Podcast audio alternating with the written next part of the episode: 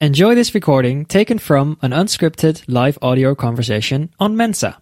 That's M E N T Z A. Inside the writers den में आप सभी का स्वागत है। नमस्कार शरद जी।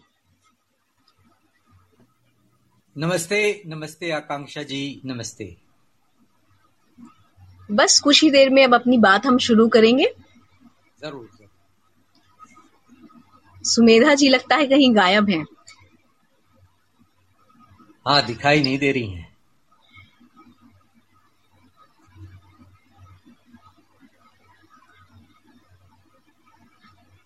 शुरुआत कीजिए, समय हो गया है। जी, बिल्कुल। तो आज जिनसे हम बात करने वाले हैं, वो अपने आप में बहुत अद्भुत हैं, क्योंकि जिनसे हम बात करने वाले हैं, उनकी कविताओं के रचनाओं से जब आप जुड़ेंगे तो निश्चित रूप से आपको आभास होगा कि आप एक अलग ही दुनिया में हैं। मैं बात कर रही हूँ शरद कोकास जी की, और ये हर्ष का विषय है कि वो हमारे साथ जुड़ गए हैं। इससे पहले कि बातों का सिलसिला शुरू हो, शरद जी, हम चाहेंगे कि कुछ पंक्तियाँ हम आपसे सुन ले, उसके बाद अपनी बातों का सिलसिला हम शुरू करें। बातों का सिलसिला शुरू करने के लिए मैं अपनी एक ऐसी कविता पढ़ रहा हूँ, जो काफ़ी चर्चित रही है। लेकिन मुझे लगता है कि कुछ लोग और जुड़ जाएँ तो उन्हें अच्छा लगेगा। मगर एक छोटी सी कविता उसके पहले मैं पढ़ना चाहता हूँ। ये- स्वागत है। नाटक में काम करने वाली लड़की पर ये कविता है। और इस परिदृश्य में एक स्त्री विमर्श भी है कि कैसे आज भी अनेक फ़ील्ड में स्त्रियों को जाने का अवसर नहीं दिया जाता। जी। नाटक में काम करने वाली लड़की पिता हुए नाराज़। भाई ने दी धमकी माँ ने बंद कर दी बातचीत उसने नाटक नहीं छोड़ा। पिता हुए नाराज़ माँ भाई ने दी धमकी माँ ने बंद कर दी बातचीत उसने नाटक नहीं छोड़ा। और दूसरा दृश्य देखिए कि घर में आए लोग घर में आए लोग पिता ने पहना नया कुर्ता माँ ने सजाई बैठक भाई लेकर आया मिठाई वह आई साड़ी पहनकर चाय की ट्रे में लिए आस। ये दृश्य बहुत सब लोग समझ रहे होंगे? जी, बिल्कुल।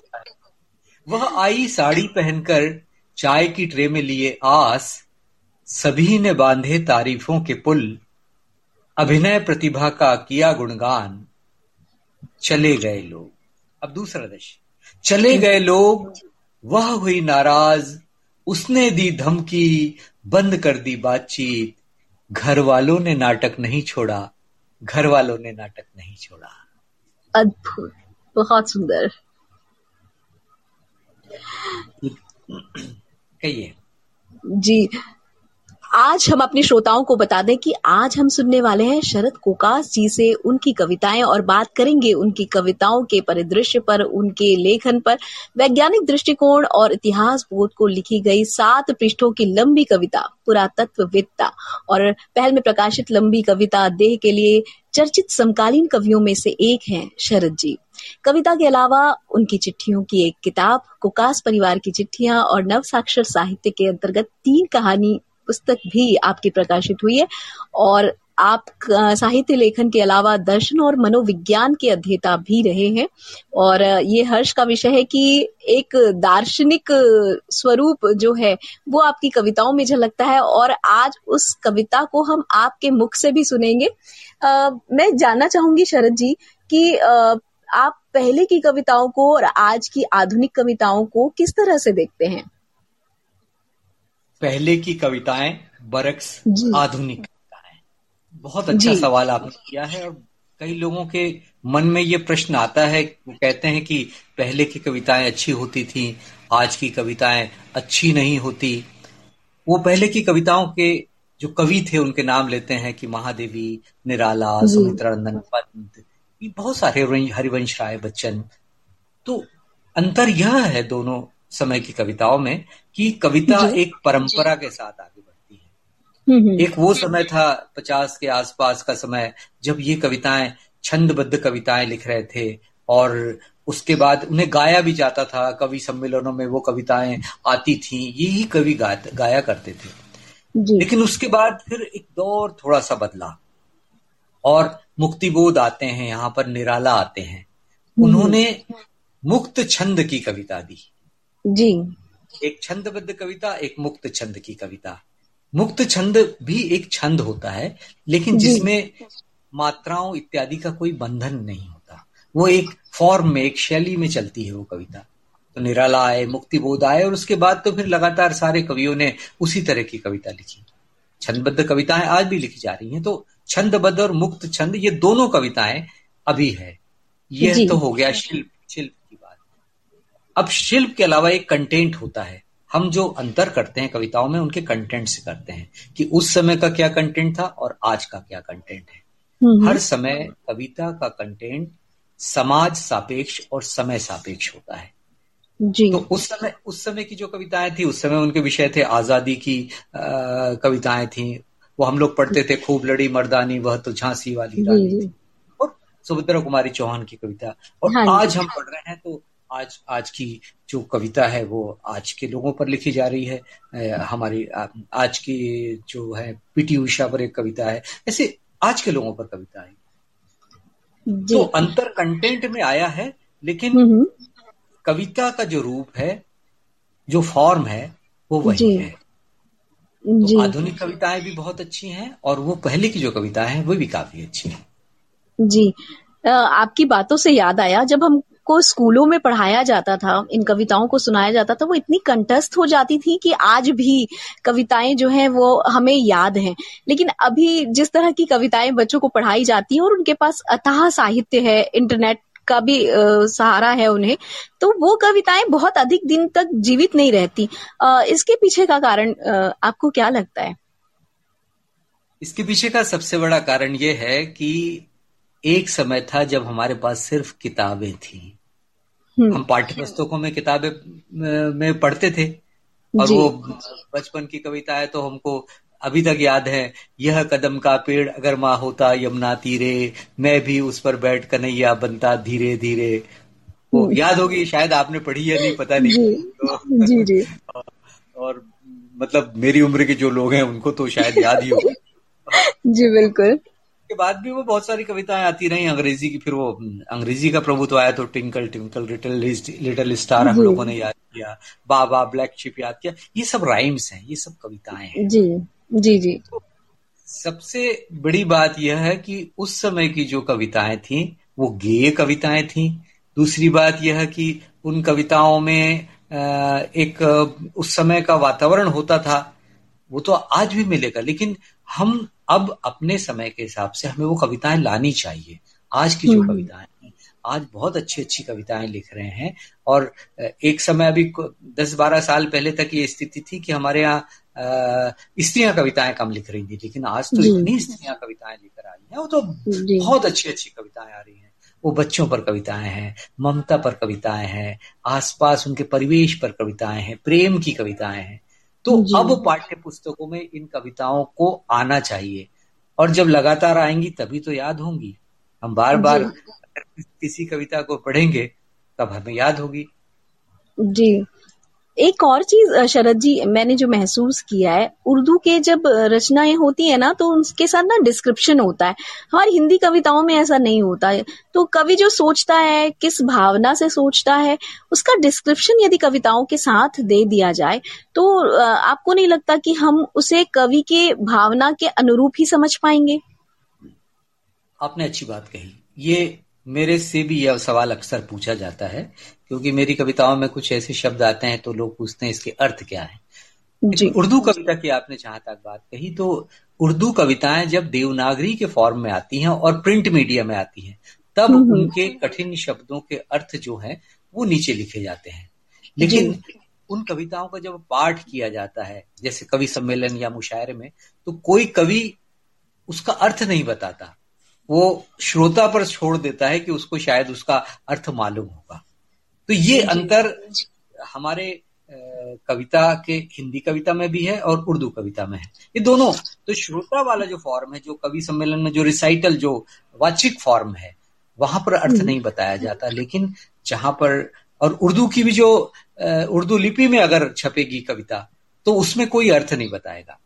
लेकिन मुझे हमेशा लगता है आपकी बात से मैं सहमत हूँ कि जहाँ पर कोई कठिन शब्द हो या कोई ऐसी बात हो जिसका अर्थ पाठक नहीं जान रहा है तो डिक्शनरी लेकर जब तक वो कविता का उस शब्द का अर्थ ढूंढेगा तब तक तो कविता का मज़ा ही खत्म हो जाएगा। जी। तो बेहतर है कि अगर कवि ऐसे शब्द लिखता है तो उसको एंड नोट्स में या फुट नोट्स में वो दे। अभी मेरी लंबी कविता दे है जो पहल में प्रकाशित हुई है बाईस पेज की कविता है वो।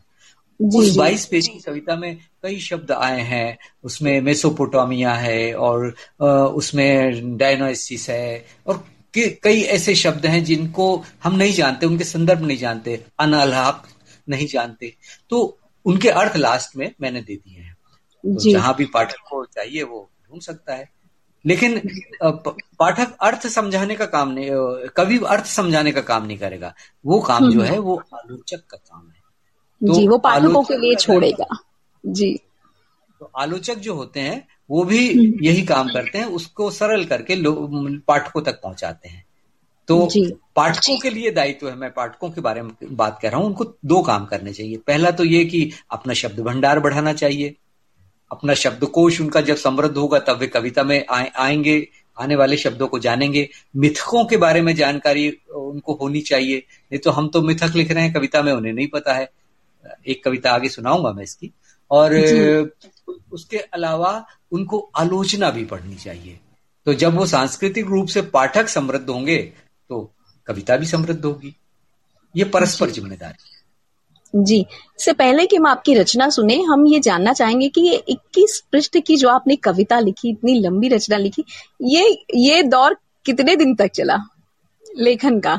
ये बहुत बढ़िया आपने सवाल किया और कई लोग मुझसे पूछते हैं। मेरी दो लंबी कविताएँ प्रसिद्ध हैं। एक पुरातत्ववेत्ता जो 2005 में पहल पुस्तिका के रूप में एक किताब ही निकली थी उसमें आई थी। पूरी एक बुक थी वो एक कविता की एक संकलन ही है। वो साठ पेज की कविता थी। और 2016 में जो दूसरी कविता 22 पेज की आई है वो है देह। तो इनकी पृष्ठभूमि यह है कि पुरातत्ववेत्ता तो मैंने 92 से लिखनी शुरू की थी। वो पुरातत्व का मैं विद्यार्थी रहा हूँ, मेरा स्नातकोत्तर उसमें है। तो मुझे एक चीज़ बड़ी अपील करती है कि जो हमारी पुरानी इमारतें हैं, जो हमारे पुराने अवशेष हैं, उनको खत्म ना किया जाए। वो हमारे लिए एक धरोहर जैसे हैं। तो 92 में कुछ इस तरह की घटनाएँ हुई थी तो मुझे बड़ी तकलीफ़ हुई। वहाँ पर इस कविता का जन्म हुआ। और लगभग दस साल तक मैं उस कविता को लिखता रहा। दस साल में वो कविता पूरी हुई और 2005 में वो पब्लिश हुई और अब तो वो काफ़ी चर्चित कविता है वो मेरी कविता कोश में उपलब्ध। तो देह कविता भी ऐसी कुछ सालों में लिखी गई उसके लिए मैंने पूरी तैयारी की। मतलब वो देह पर लिखना है द बॉडी उसका अंग्रेज़ी में भी अनुवाद हुआ है। तो मैंने पूरी फिजियोलॉजी एनाटॉमी पढ़ी और पूरा इतिहास पढ़ा। वो सब कुछ बहुत कुछ पढ़ने के बाद मतलब अगर आपको दो पन्ने लिखने हैं तो आपको 200 पन्ने पढ़ने होंगे। ये मेहनत करना। है जी क्योंकि फिर वो एक लय टूटता है तो बड़ा मुश्किल हो जाता है उसे फिर से पंक्तिबद्ध करना। इसलिए ये जानना बहुत ज़रूरी था कि इतनी लंबी रचना के लिए आपने मेहनत कितनी की इसके पीछे। तो चलिए इससे पहले कि अगला सवाल लें हम आपकी एक रचना सुनना चाहेंगे जिसका आपने ज़िक्र किया था बीच में। ये रचना जो है विशेष रूप से इसलिए सुनाना चाहता हूँ कि इस रचना के पीछे भी आजकल एक इतिहास बन गया है। मेरी ये जो कविता है अच्छा। ये इतनी चर्चित कविता है कि जितनी मेरे नाम से चर्चित ना होकर ये अमृता प्रीतम के नाम से चर्चित है। आपने भी सुनी होगी आपके मोबाइल में भी होगी और हमारे सारे मित्रों के मोबाइल में कभी न कभी ये कविता आई होगी। कभी मेरे नाम से कभी अमृता प्रीतम के नाम से। तो वो कविता मैं आपके सामने प्रस्तुत कर रहा हूँ जिसका शीर्षक है अनकही। जी। ये एक खेल आप खेलते हैं हम लोग बचपन में जिसमें वो पिकनिक में जाते हैं तो कुछ पर्चियाँ बनाते हैं। एक पर्ची में लिखा रहता है गाना गाओ। किसी में लिखा लिखा रहता है कि लंगड़ा आकर चलो। किसी में लिखा रहता है भिखारी का अभिनय करो। तो ये हम करते हैं खेल सबको मालूम है। तो इस बिंब हम्म। पर ये कविता है अनकही। वह कहता था वह सुनती थी जारी था एक खेल कहने सुनने का। वह और वह स्त्री और पुरुष। वह कहता था, वह सुनती थी, जारी था एक खेल कहने सुनने का। खेल में थी दो पर्चियाँ, एक में लिखा था कहो, एक में लिखा था सुनो। खेल में थी दो पर्चियाँ, एक में लिखा था कहो, एक में लिखा था सुनो। अब यह नियति थी या महत संयोग, उसके हाथ लगती रही वही पर्ची जिस पर लिखा था सुनो। वह सुनती रही। उसने सुने आदेश उसने सुने उपदेश बंदिशें उसके लिए थी उसके लिए थी वर्जनाएँ। वह जानती थी कहना सुनना नहीं है केवल क्रियाएँ। वह जानती थी कहना सुनना नहीं है केवल क्रियाएँ। राजा ने कहा जहर पियो वह मीरा हो गई। राजा ने कहा जहर पियो वह मीरा हो गई। ऋषि ने कहा पत्थर बनो वह अहिल्या हो गई। प्रभु ने कहा निकल जाओ वह सीता हो गई। ये मिथकों की बात में कर रहा था। राजा ने कहा जहर पियो वह मीरा हो गई। ऋषि ने कहा पत्थर बनो वह अहिल्या हो गई। प्रभु ने कहा घर से निकल जाओ वह सीता हो गई। चिता से निकली चीख किन्हीं कानों ने नहीं सुनी वह सती हो गई। घुटती रही उसकी फरियाद। अटके रहे उसके शब्द सिले रहे उसके होठ रुंधा रहा उसका गला उसके हाथ कभी नहीं लगी वह पर्ची जिस पर लिखा था कहो उसके हाथ कभी नहीं लगी वह पर्ची जिस पर लिखा था कहो।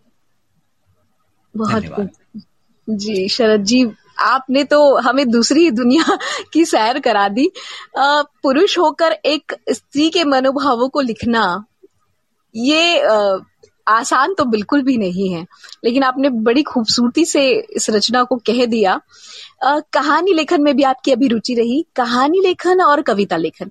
दोनों में से आपकी यदि मैं पूछूँ कि ज़्यादा रुचि किस विधा में है तो आप क्या कहेंगे? अधिक रुचि मेरी कविता में है। जी। क्योंकि कहानी लिखना सरल है और कविता लिखना कठिन है। हालाँकि मेरे कहानीकार भी इतना नाराज़ हो जाएँगे लेकिन मुझे लगता है मुझे ऐसा लगता है कि कविता लिखना मेरे लिए कठिन है। तो जो काम कठिन है जो काम मेरे लिए चैलेंजेबल है उसको मैं उसको स्वीकार करता हूँ। जी। एक हाँ। हाँ जी। एक और बात मैं जानना चाहूँगी। आपने कहा कि कविताओं के संदर्भ में जो मैंने आपसे बात की थी कि जो नई कविताएँ प्रकाशित होती हैं, बहुत दिन तक जीवित नहीं रहती।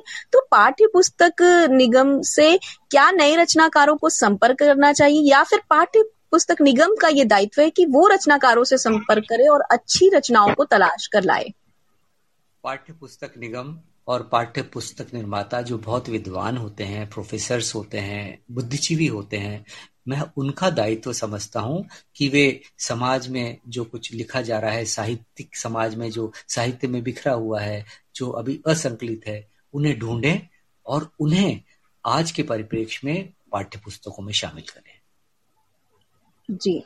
आ, आजकल सोशल मीडिया का दौर है तो सोशल मीडिया के आ जाने से लेखकों के लिए ऑप्शन ज़्यादा खुले हैं या अब चुनौतियाँ ज़्यादा होंगी? चुनौतियाँ अब ज़्यादा हैं, क्योंकि सोशल मीडिया, हम पहले पत्रिका में किताब कविताएँ छपती थी तो वहाँ एक संपादक होता था। अब आप खुद ही संपादक हैं। आपको खुद ही संपादन करना है अपनी कविता का। यदि आपने खराब कविता दी तो वो कविता काल जयी नहीं होगी। वो कविता भुला दी जाएगी। हो सकता है उसको सोशल मीडिया में ही लोग ना पढ़े। इसलिए आपको अपने आप से संघर्ष करना होगा। चुनौती अब ज़्यादा है, पहले की बजाय। जी। शरद जी, अब आपसे ये जानना चाहेंगे कि अभी आजकल जो स्टोरी टेलिंग का भी दौर आ गया है।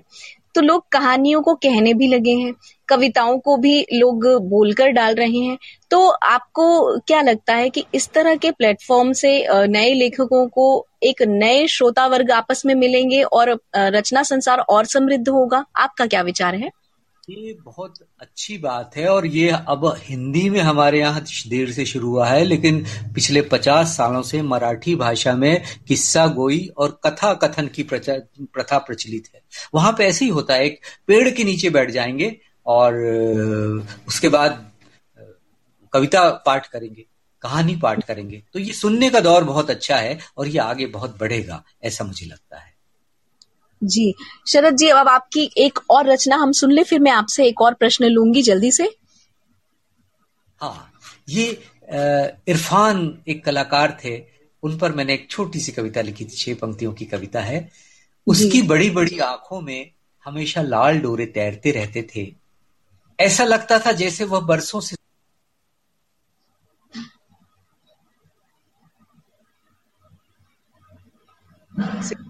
अपनी नींद पूरी कर लो। और वह सोने चला गया। नींद पूरी करने के बहाने वह सोने चला गया। नींद पूरी करने के बहाने। जी। वक्त का इशारा हो चला है आपसे विदा लेने का लेकिन हम आगे फिर आपसे बात करेंगे और फिर से उठे। If you enjoyed this, download the Mensa app and start your own live audio conversation.